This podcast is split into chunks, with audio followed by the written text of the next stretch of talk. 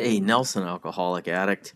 Nelson is not my real name. That is a pen name that I use here at this sober newsletter.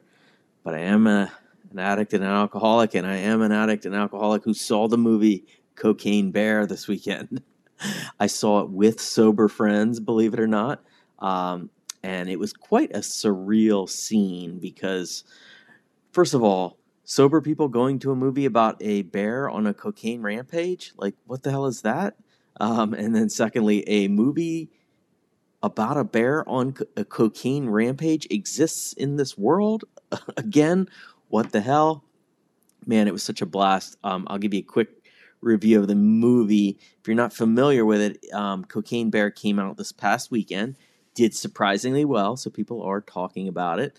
It is exactly what a movie about a bear that eats a bunch of cocaine and then eats a bunch of people. Uh, the bear goes wild in a small town.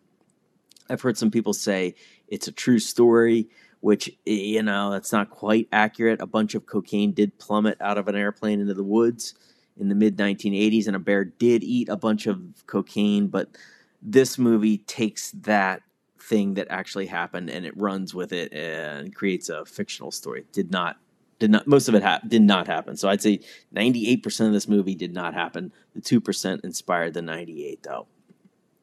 I freaking love the movie. it doesn't try to be smarter than it has to be and it just spends the entire 90 minutes trying to meld together horrifying violence with dark comedy in a way that I thought it worked. I thought it worked really well. Um, I found myself laughing and then horrified, and then I was laughing again, and then I, then I was mortified again, and it was a great romp, I would call it. I think I would have felt that way no matter what, no matter what happened in with. I also think that my own addiction issues make it extra amusing. You know, I mean.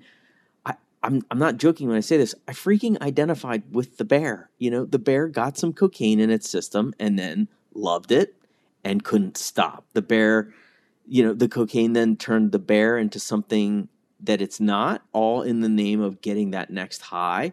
You know, drugs had taken over the bear's life, and the bear was going to do whatever it had to do in order to get the next high.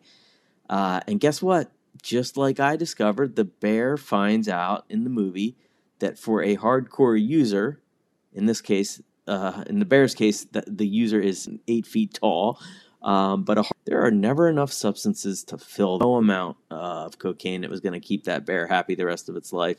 Um, and I found that myself. You know, I never mauled anybody to get to get drugs or alcohol, but was I capable of that?